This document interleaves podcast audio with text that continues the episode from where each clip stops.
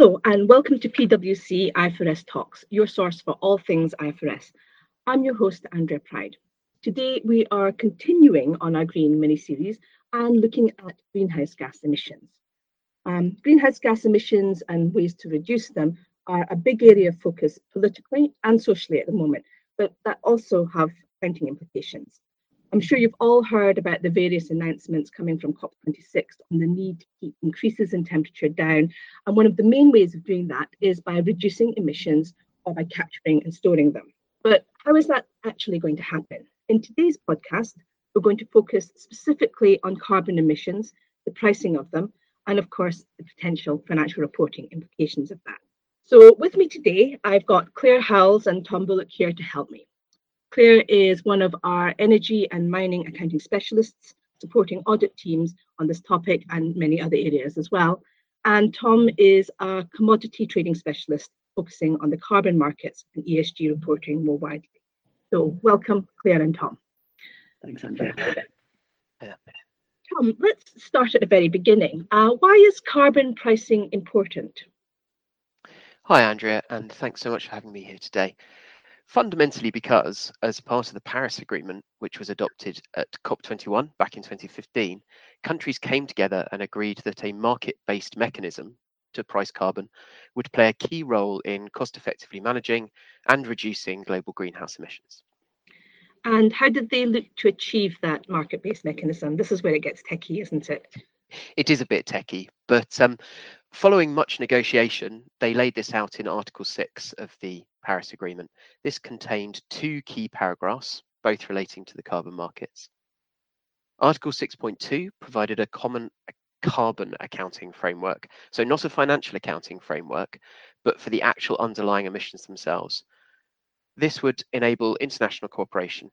So this is designed to enable the linkage of different schemes, for example, uh, linking the EU cap and trade program with emission reduction transfers from Switzerland.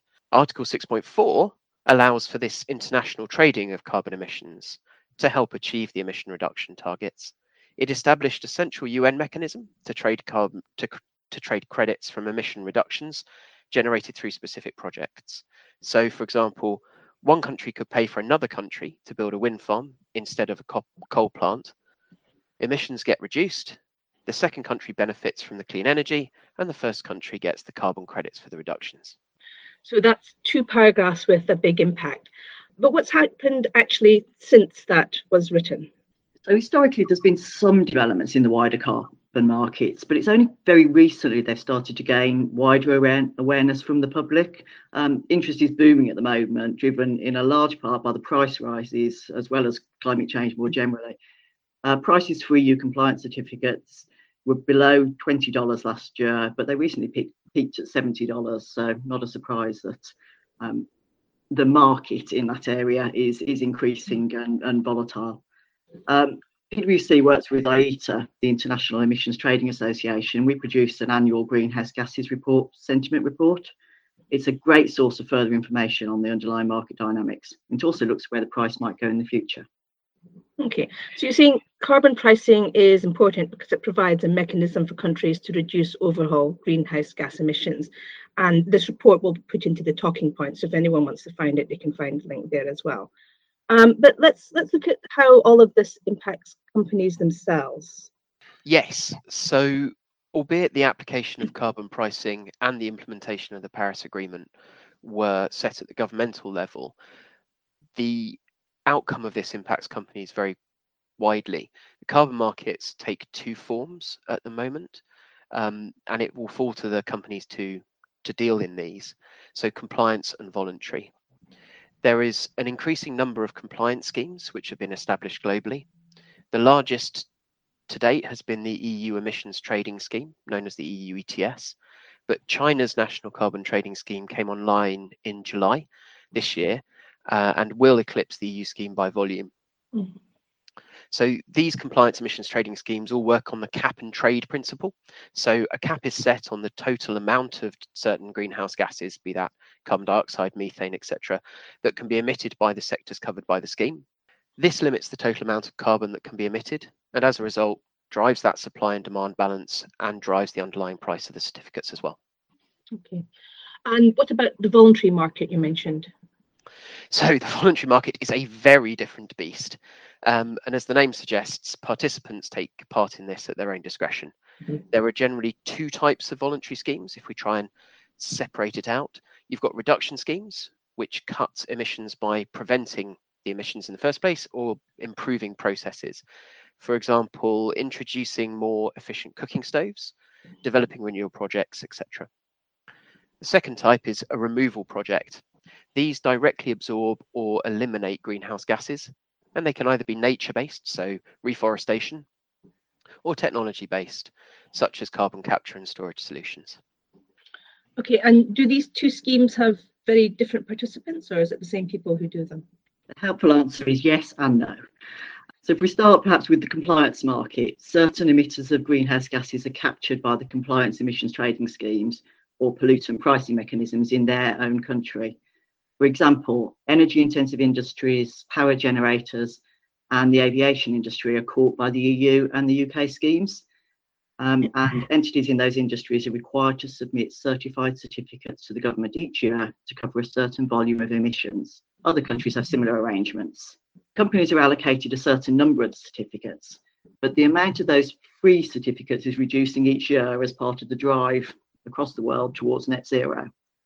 So, as Tom noted, the volume of certificates available are limited, which is creating a bigger market for them on the one side, but also it means there's an incentive to reduce emissions to avoid the need to buy certificates on the market, sometimes at a very high price. You'll also have other participants in the compliance scheme. You know, those are the I might call them the dirty companies, that the big greenhouse gas emitters. On the other hand, you might have wind farms that we think of as, you know, green energy companies they may generate additional certificates and be able to sell them directly to companies who have an emissions liability, who create the market for various types of emission certificates. Some of these markets are, of course, more liquid than others. Yes.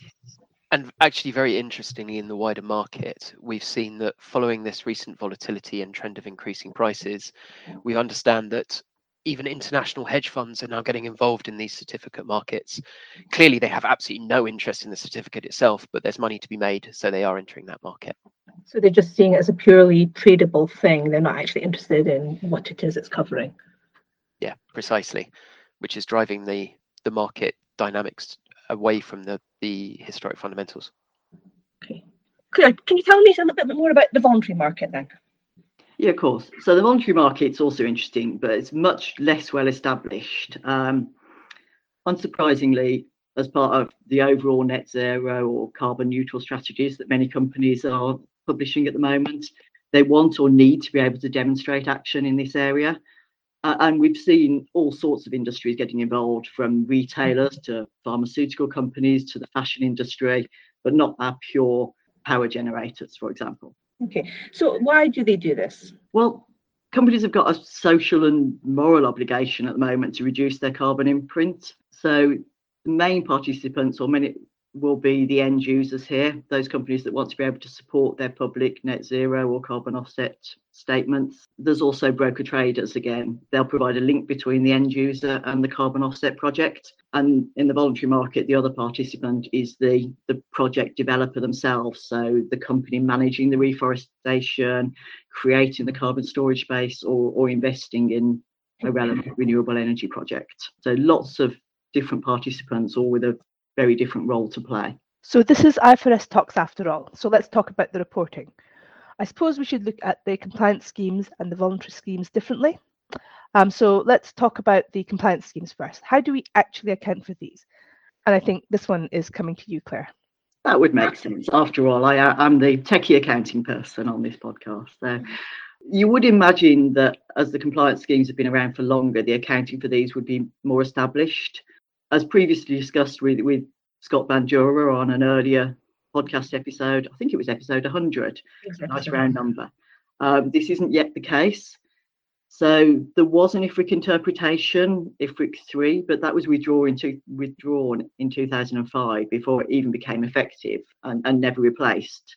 And therefore, the accounting for the compliance schemes remains inconsistently applied, and, and there's real diversity in practice won't go into lots of detail on the accounting for that today, as we dealt with it in the previous podcast. But I would like to plug a recently released PwC and IETA publication called um, Emissions Trading Systems, The Opportunities Ahead.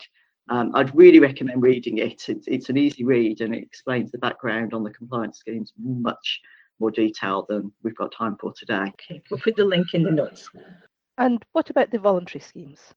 So concentrating on the voluntary schemes is is important because although the current market for these is is still relatively small, it's only about half a billion US dollars some research from Barclays estimates that the voluntary carbon offset market is set to grow about 30% year on year to reach $250 billion by about 2030 and potentially some trillion dollars by 2050.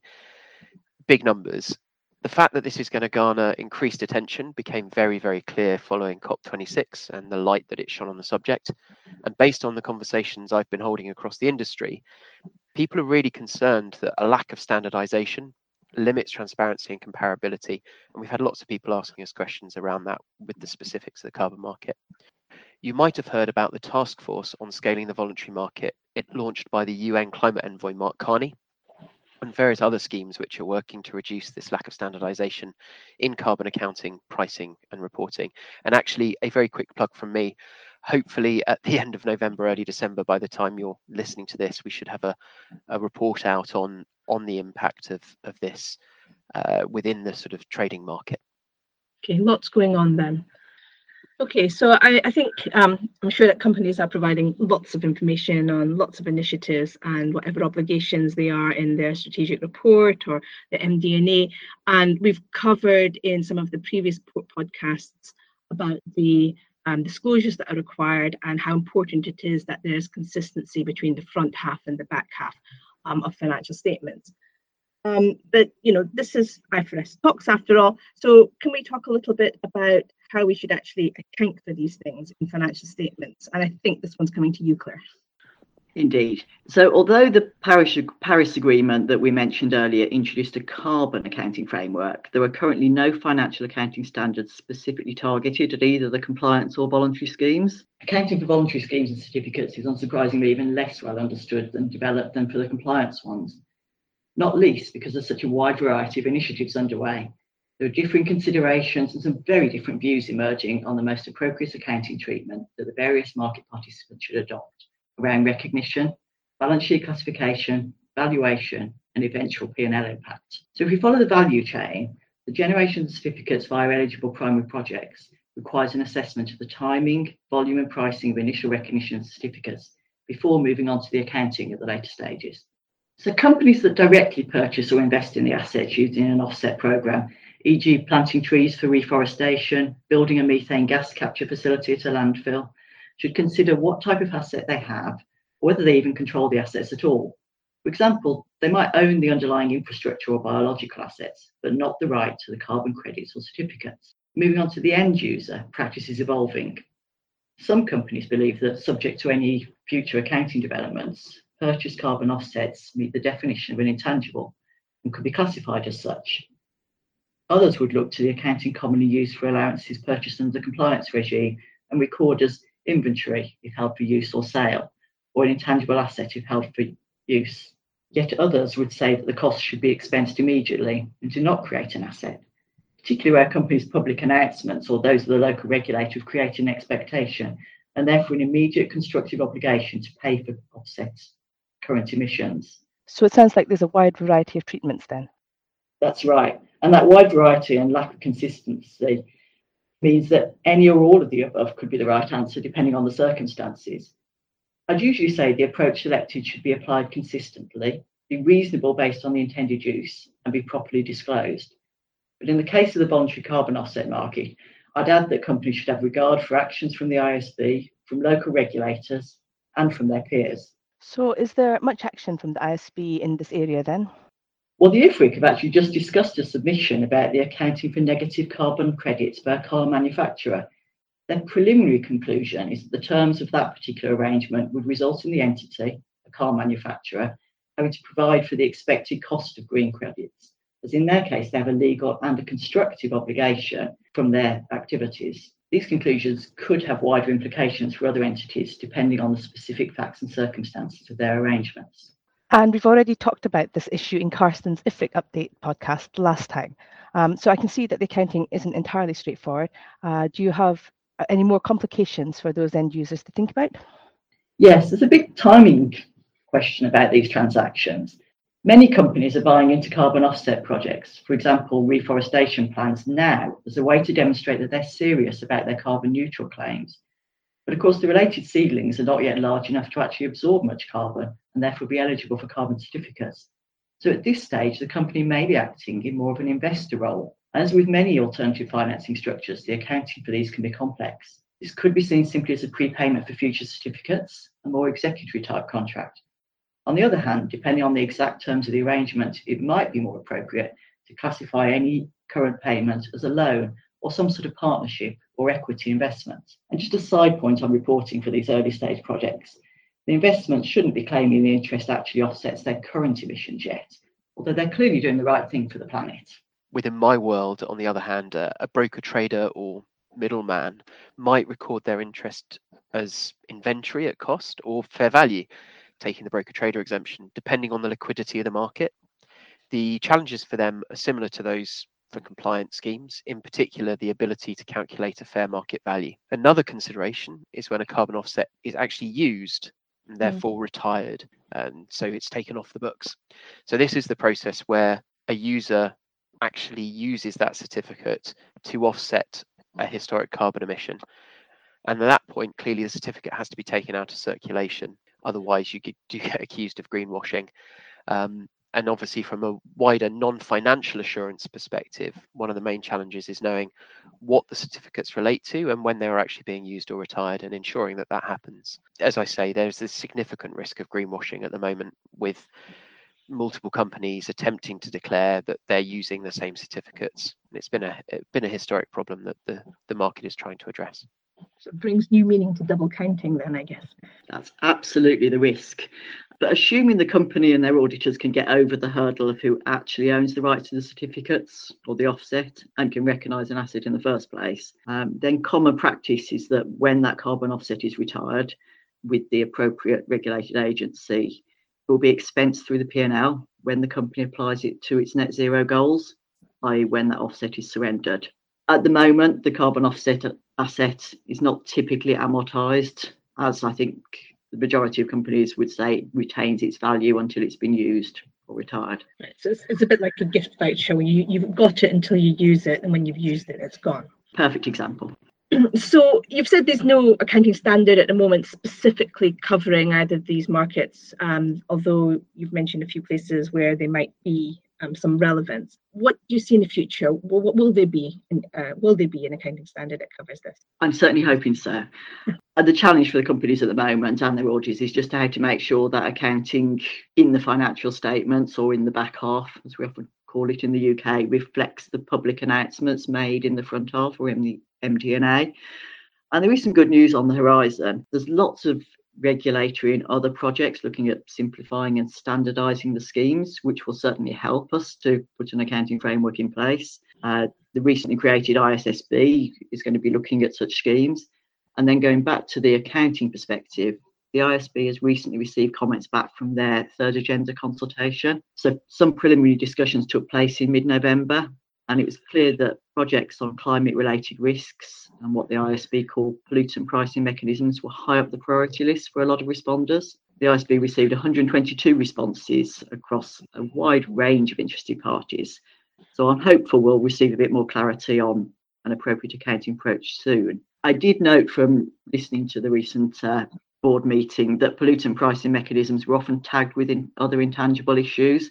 So I think one question for the board is whether they want and are able to take on a big intangibles classification and measurement project, or whether they just focus on some targeted areas like the accounting for carbon certificates. But if they do take a project on, I'm looking forward to the opportunity to provide some input into their thinking.